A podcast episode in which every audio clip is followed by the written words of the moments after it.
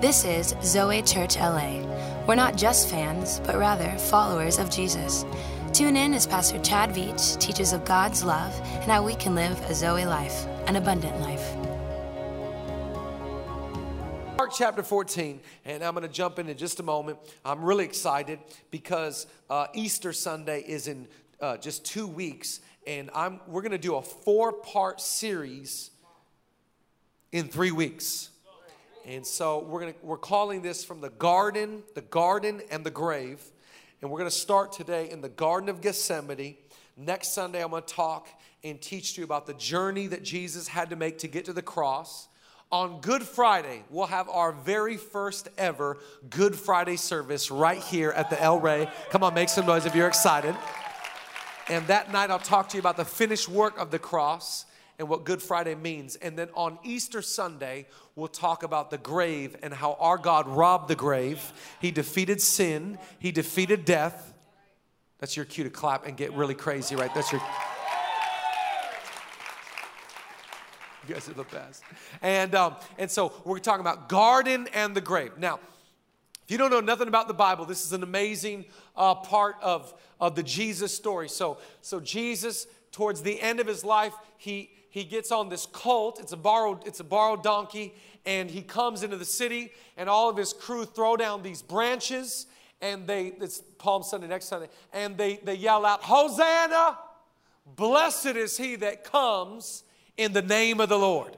And they go crazy for him, and he enters into the city where he will have the Last Supper with his crew. They sit down, they have a meal. In the middle of the meal, maybe towards the end, the guy that is to betray him, a guy named Judas Iscariot, slips out to go sell out Jesus. Jesus, not fazed by what Judas does, finds an apron and a water basin and goes and washes the disciples' feet. He finishes and sit backs down. he says, Guys, you guys call me master, right? And they're like, Yeah. Okay, if I'm the master and I washed your feet, you should go and do the same.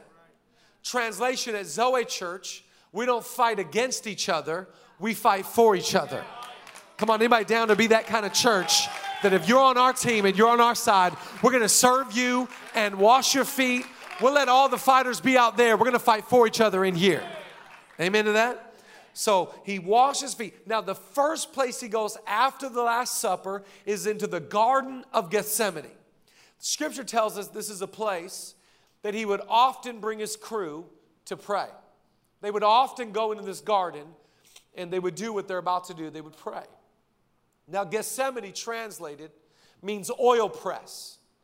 And I think it's important and symbolic that Jesus has gone into the oil press garden where there's olives. Anytime you want to get the oil, you got to crush something, you've got to press something. Now, remember, in Scripture, oil is symbolic of the Holy Spirit, or oil is symbolic of anointing. We do this once a year at Zoe, where after our 21 days of prayer and fasting, we pray over our whole church and we anoint people with oil. Oil is symbolic of the anointing. Jesus, to become the anointed one, first must become the crushed one.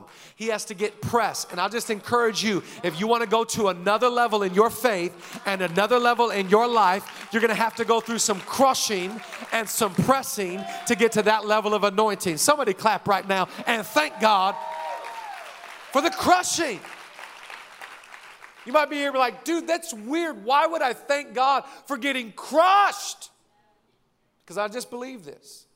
The higher you want to go, the lower you have to become. The greater you want to be used, the more pressed you have to let God become in your life. Goes into the Garden of Gethsemane, and it is here that for the first time we see truly how human Jesus is. Jesus. Jesus. Walks on water, heals any sickness. Jesus is like a superhero. Like he just name it, he does it. Like guy filled with legion of demons, boom, cast out. Uh, 5,000 men, women, and children, a couple loaves of bread, few fish, feeds them all. Like Jesus turns water into wine and walks on top of it. He's the man we see in the garden. He's totally human. Like, this is the most human you're ever going to see Jesus because it is here in the Garden of Gethsemane that he feels crushed, he feels anguish, he feels sorrow, he is sad. He, th- th- this is a moment that almost feels too big for the humanity of our Savior. He's in the Garden of Gethsemane. Now, mind you, there are only 11 left. Judas of the 12 has gone out to betray. So Jesus brings the 11, and he has eight stay in a certain section of the garden. He takes his three, his three guys, Peter, James, and John. He brings them a little bit closer and a little bit further to where, to where it's just them. Remember, Peter, James, and John are the ones that Jesus loves. Like they all have the BFF necklace. These are his guys that he also brought onto the mountain of transfiguration. They have been rolling with him. He says, You three wait here. And Jesus goes off, the Bible says, a stone's throw away, and he goes by himself to pray. It will be here in the garden of oil pressing that he will feel pressed, he will feel tested, he will feel pushed to a limit he's never known before. It's in this garden that it all changes. Watch here what it says in Mark 14 and read here how the author Mark puts the experience. He says, And they went to a place called Gethsemane, and he said to his disciples, Sit here while I pray. And he took with him Peter and James and John and began to be greatly distressed and troubled. And he said to them, My soul is very sorrowful, even to death. Remain here and watch. And going a little further, he fell on the ground and he prayed that if it were possible, the hour might pass from him. And he said, Oh, Abba, Father, all things are possible for you. Remove this cup from me. Yet not what I will, but what you will. And he came and he found them sleeping. And he said to Peter, Simon, are you asleep? Could you not watch one hour? Watch and pray that you may not enter into temptation. The spirit is indeed willing, but the flesh is weak. Anybody that's ever been to Chick fil A, say amen. The flesh is weak. And again, he went and he prayed and saying the same words. And again, he came and he found them sleeping, for their eyes were very heavy and they did not know what to answer him. And he came a third time. Everybody say, third time. And he came a third time and said, Are you still sleeping? Taking your naps. It is enough. The hour has come. The Son of Man is betrayed into the hands of sinners. Rise, let us be going. See, my betrayer is at hand. I love this portion of scripture and I love the Garden of Gethsemane because I believe that there are truths about Jesus' life that parallel your life. We can find much of your life in the Garden of Gethsemane. I want to preach a message today. Write down the title. It's called Pushed pressed, and passion tested. Pushed, pressed, and passion tested. And you might be here today feeling like you are in the garden of Gethsemane, I want to encourage you today that God does not bring you into these gardens because He's upset with you. It's just that there is a whole nother level that He's bringing you into. There is a greater destination that's coming your way, and it can't happen without a little bit of garden of Gethsemane. Anybody down? Come on, to be led by the Spirit into the garden that God has for you. Everyone that hates pain did not clap right there. I watched it. Some people are like, Come on, let's pray. And let's believe that God will come and encourage us today. Jesus, thank you for your love. Thank you for your grace and your mercy. Thank you that you are who you say you are and you can do what you said you would do. We are mindful this morning that you are in control. You're never caught off guard. You're never caught by surprise. You have a plan and a purpose. You have ordered our steps. So we surrender and we say, Your will be done. Teach us today how to walk with you and how to receive your overwhelming grace. We love you more than anything else. And God, we thank you that you have the Lakers in the Garden of Gethsemane. They are being oil pressed for the greater breakthrough that's coming. Anoint them for the task in Jesus' name. And everybody said together, Come on, Angelenos, clap your hands. I got a toast for that. That was a pitiful clap. So insincere. Write down number one. I'm going to jump right in. Preparation for destination.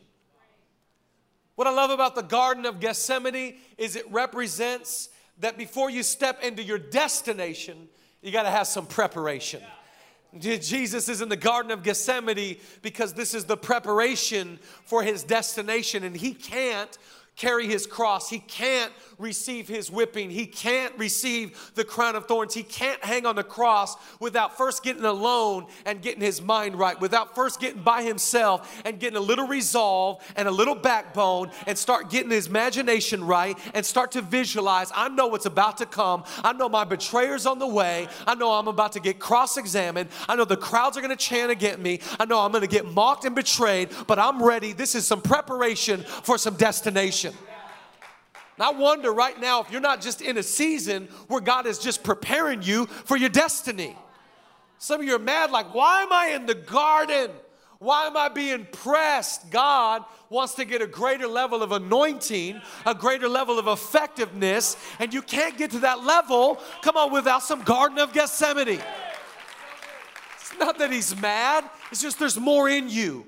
And it always comes with a crushing. It always comes via pressing. It always comes with the testing of passion. He brings them into the garden of the oil press because he's preparing him for destination.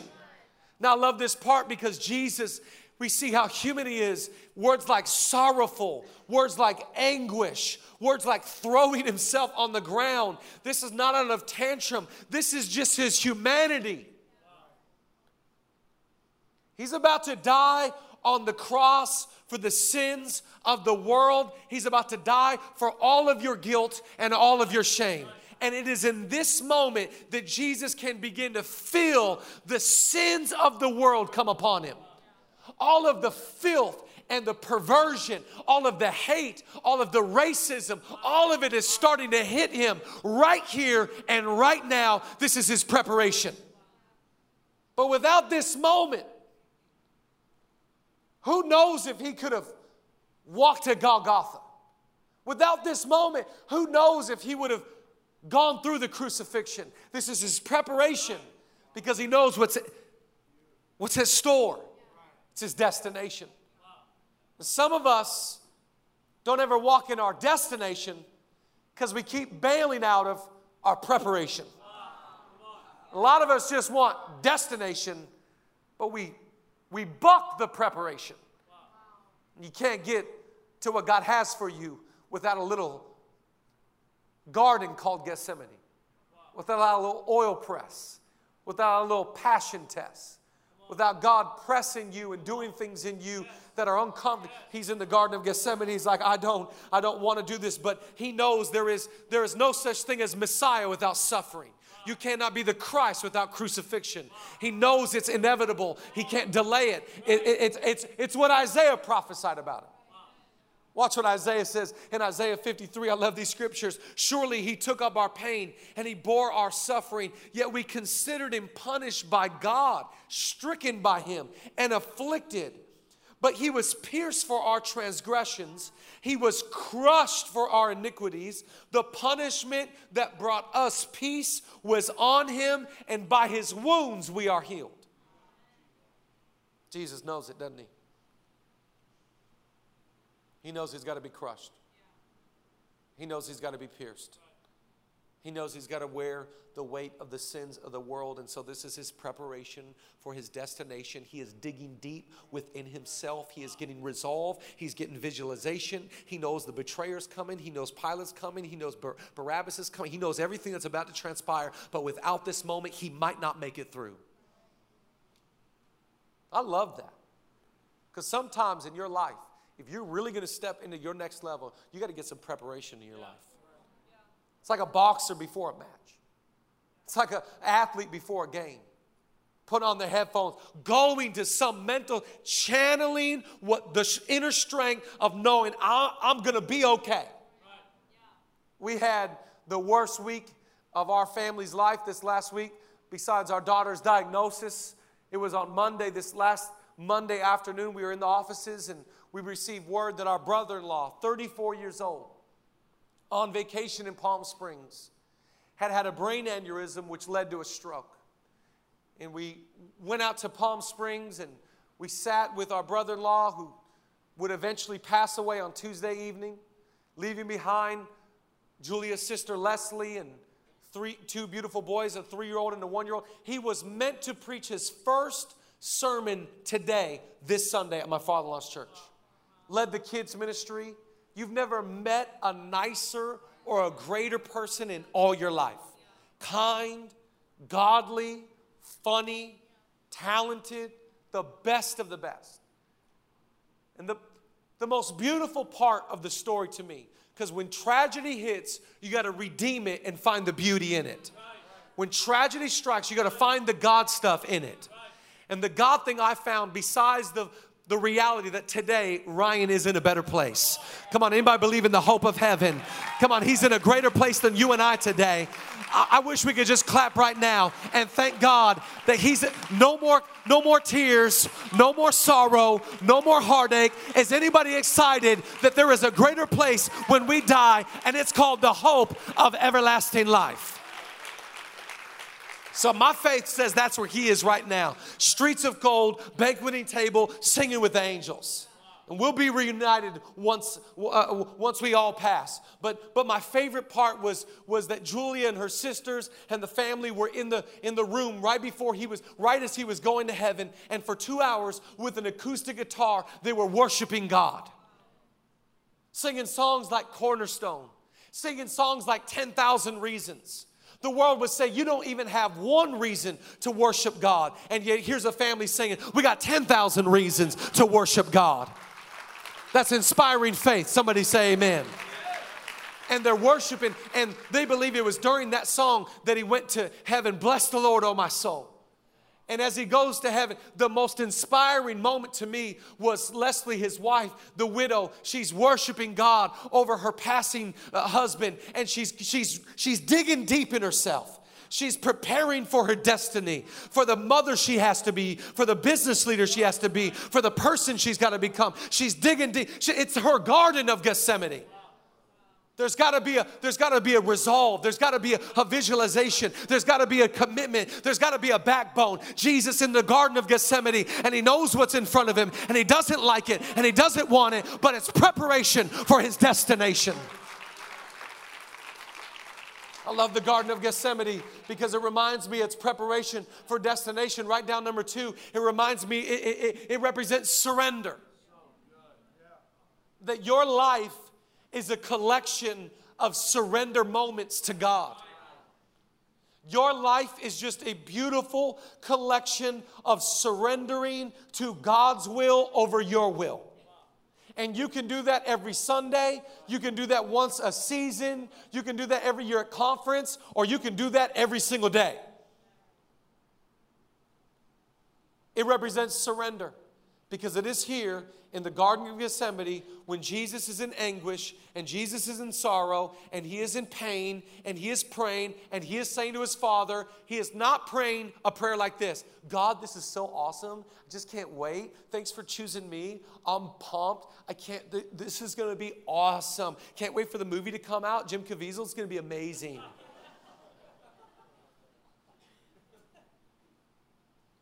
You know what he's praying? He's praying, Father, I don't want to do this.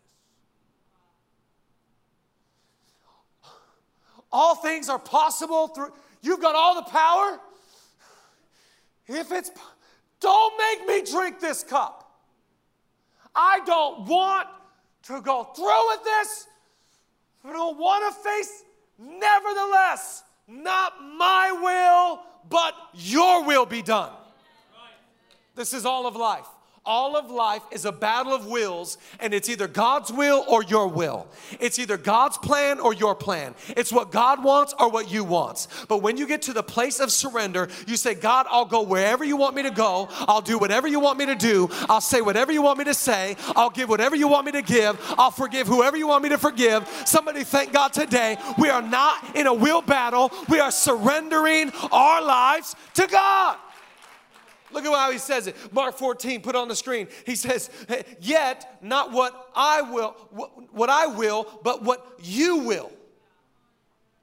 Life gets really easy when you pray a prayer like that. It is a simple, agonizing prayer. It is a very uh, uh, uh, few words prayer, and yet it is the biggest prayer you'll ever pray. There is not a larger prayer that you can find in your vocabulary that's bigger than this prayer. This is the most single, most important prayer you'll pray on this planet. I surrender my life. I give up my plans. Here is my money. Here is my body. Here is my gifting. Not what I want, but what you want. I'm not in control, you are in control. I'm not the boss, you are the boss. This is a dangerous it's a dangerous prayer. And it's a hard prayer. Cuz most of us, if I can be if we can be really honest, most of us want to love God but not give him control. I want to love you in the cute confines of my Christian paradigm and this is about where I'm. Whoa, whoa, whoa, Jesus. You're asking a bit much. Once a month on a Saturday, who do you think I am? Mother Teresa? My God. That's a lot. Tithe. what? I'll, I'll, I'll, I'll give a, I'll, don't make, I'll get on pushback. I'll do it. But tithe, most of us don't want to surrender control. It's a battle of wills. This is the same issue Jonah had. God's like, Jonah, we need you to go to Nineveh. Tell them about Jesus. Jonah's like, nope. I'm going to Tarshish. Not your will, but my will be done. This is the battle that you're in. This is the battle that we're all in. It's a battle of wills. I watch it every day with my three year old and my five year old. Every day. I'm like, don't do that. And then they go do that. The other day, I was telling my three year old not to throw rocks at our windows. This is just common sense. Do not throw rocks at our windows. I hear this rock against my window. I come out, what, Maverick? Did you throw a rock at a window? He goes, no, Dad, I threw two.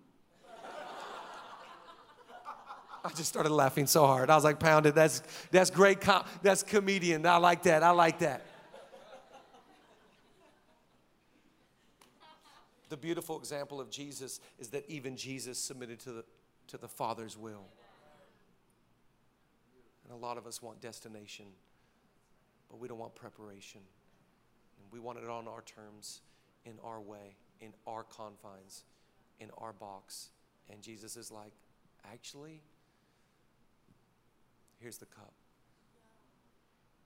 I can't use you until you die to self the greatest life you could ever live is when you just surrender your whole life to Jesus. You're gonna wake up tomorrow and just like, not what I want, but what you want. And then just watch what happens. Just live it out. And you find God wanting you to forgive, God wanting you to be kind, God wanting you to serve, God wanting you to be authentic. Jesus in the garden of the pressing. He's filled with all kinds of emotions. Because even Isaiah said he had to go through this. He does not want to do this. He is crying out. This is so human. This is so comforting. This makes the temptation in the wilderness so real to me for him. He's human, wasn't he? Humans, humans pray like this and cry like this. Humans call it. If you've ever been pressed, you don't pray cute prayers. You ever been pressed, you're like, I'm mad at you. Why? No. Ah, not what I want, what you want. I don't even like saying it out loud but I believe you're good and I believe you're awesome and you got a better plan. And even though I'm emotional, you're the man. You are awesome. You got a be- so I just submit. I know I feel some way, but I know you're awesome and I know you're mighty and I know you're in control. So not what I want, but what you want. But I'm emotional. That's a real prayer right there. I love Jesus because he gets real in the garden. So, number one, it represents the preparation for destination. Number two, it represents surrender to me. I love the garden because number three, it represents intentions versus actions. There is always a gap between your intentions versus your actions. Your motives are good, your actions are not. My intentions are awesome, my actions are not. I wanted to be th- there is a gap between who you want to be and who you really are. There is a gap between who you profess to be and who you really are. And here in the garden it gets exposed. There is some guys that are rolling that want to be roll dogs and want to be down and want to be there for him, but they can't because their flesh flesh is bigger than their spirit. Because there's always a difference between intentions versus if I was judged off my intentions, I'd be the greatest person in the world. How about you? I've got awesome intentions, anybody else. My actions don't always line up with my intentions or my motives. It is here in the garden that eight are back here, three roll a little closer, and he says, Guys, I love Jesus. He says, Guys, stay here and pray lest you enter into temptation. This, this is not even, guys, pray for me. This is the hardest moment of my life. This is, guys, you need to pray lest you enter into temptation. Who's he talking to? Peter. He's saying to Peter, Hey, slugger, you're about to get tempted to deny me three times. And this is your opportunity to build your faith and get stronger and get your preparation for destination and get your surrender on and get your strength on, lest you fall into temptation. Translation The Bible is teaching us how we are not seduced and how we do not succumb to any whimsical idea or any, anything of the flesh. We actually need prayer.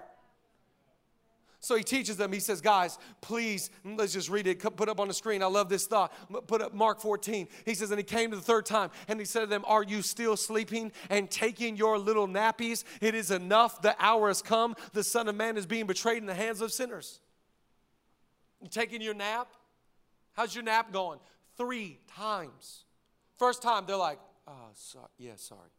Second time, the Bible says they don't even say anything. They're just like,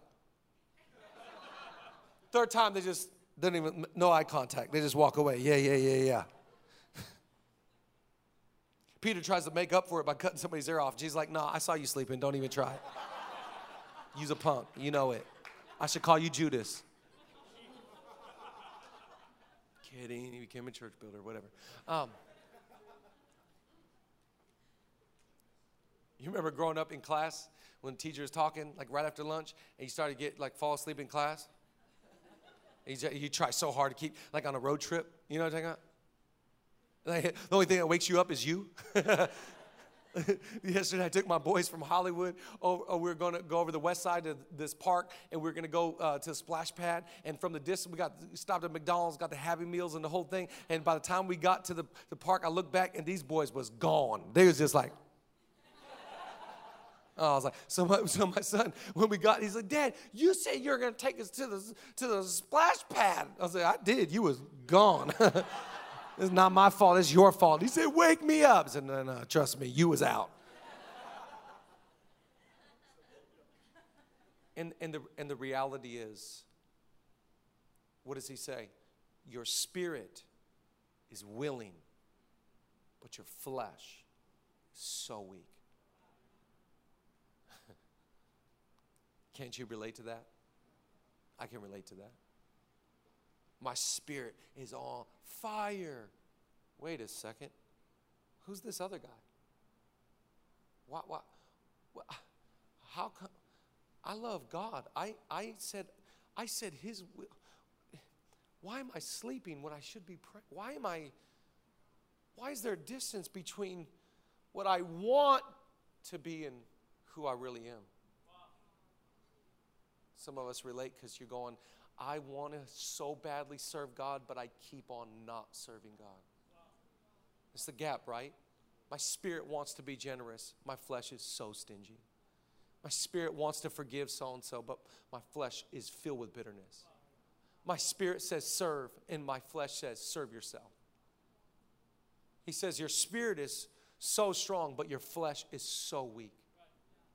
And here in the garden, it, it reminds me that there's a distance between intentions versus actions. And I don't know about you, but I'm trying to close the gap between my spirit and my flesh and be spirit filled and spirit led. Anybody else?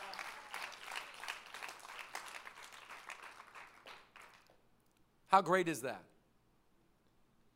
Imagine if Jesus was like, okay, guys, stay here, pray, lest you enter temptation. And, they, and he comes back, and these guys are huddled up and they're praying, heart, soul, and strength. Come on, we're going to make it. We're not going to enter temptation. What would the story look like if they wouldn't have not given into the flesh, but given in the spirit?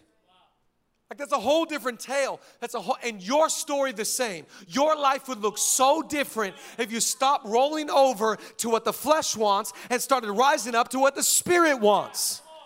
Just love Galatians 6. Galatians 6, this beautiful verse, Paul writes it. He says, Don't be deceived. God can't be mocked. Whatever a man sows, he shall reap. For the man that sows to the flesh will of the flesh reap corruption, and the man that sows to the spirit will from the spirit reap everlasting life. The Greek word there is Zoe life. Come on, Zoe church. If you want Zoe life, you got to sow to the spirit this week, maybe make, make it a declaration. I'm not giving to my flesh this week. So many of us, we just operate out of the flesh, whatever flesh wants to eat, whatever it wants to say, whatever it wants to do. We are ruled and controlled by our flesh. We're found sleeping. No, let's be led and controlled by the Spirit of God. Come on, anybody down to let the Spirit of God be your leader, be your guide, and be your controller. Worship team, come join me. I love this. Write down number four. we are lonely yet never alone. The Garden of Gethsemane reminds me that even though I'm in the garden and I'm in the oil press and I'm feeling these things, I am lonely, but I'm never alone. Again, he's got eight that have all been situated here. He's got three that have been left a stone's throw away. But then Jesus gets alone, and it is now just him and God. You might be here going like, nobody looks after me. Nobody's in my corner. Nobody cares about my finances.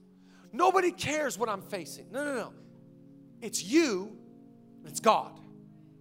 You are lonely, but you are not alone. And there is a big difference. Because even Jesus got away, but he, when he was away and when he was all by himself, he was not by himself.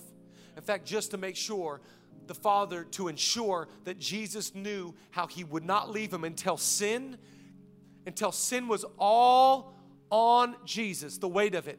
God the Father was with him all the way. Fact, watch what he does. Look, I love the way the physician Luke writes it. Luke writes it this way. Put it up. He says, saying, Father, if you are willing, remove this cup from me. None of us, not my, not my will, but your will be done. And there appeared to him an angel, an angel, God the Father, just so that Jesus knew that he was lonely but not alone, sent an angel. An angel? Yeah, he did the same thing with Shadrach, Meshach, and Abednego when they were in a fiery furnace. He did the same thing for Abraham when he was about to sacrifice Isaac. He sent a better sacrifice. He did the same thing for Daniel when he was in the lion's den. He did the same thing for David David when he was with Goliath. He did the same thing for Noah when he had to build an ark. He did the same thing for all the people in the Bible, and he's done the same thing for you. You're lonely, but you're not alone. God is with you. God is in the fire. God is in the battle.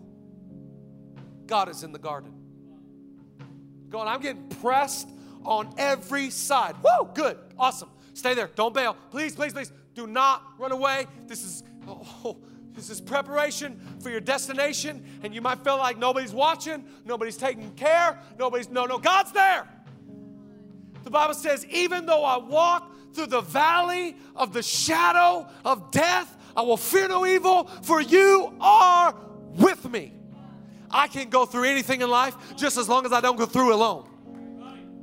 I go through anything in life just as I know somebody's on my side. Somebody's with me in the fire. Somebody's with me in the water. Somebody's with me in my garden. Come on, somebody give them a praise like you know that you've never been abandoned. You've never been forsaken. I've never seen the righteous forsaken.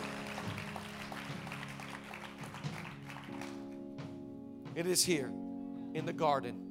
Jesus gets all the resolve that he needs he gets all not my will. Oh, I don't want to do this. Your will be done. Are you guys still sleeping? Who cares? My betrayer's here. I bet you Jesus walked out laser beam. Let's go. Kiss me on my cheek. Try it. Kiss me. Let's go. If he doesn't have a garden, I don't know if he makes it to the cross. And I wonder if you keep leaving your garden and you keep leaving your oil press, if you'll ever get into your full potential. The greater the anointing, the greater the crushing. You're be like, this is discouraging, man. Came to church and the pastor told me, you got to get crushed to be blessed. I don't know. I just look at my Jesus and I look at my hero and I'm like, if he could go through it, if he could drink that cup, if he could pray that prayer, if he could go through that, then God, what do you have for me? Amen. Come on, let's clap and thank Jesus together.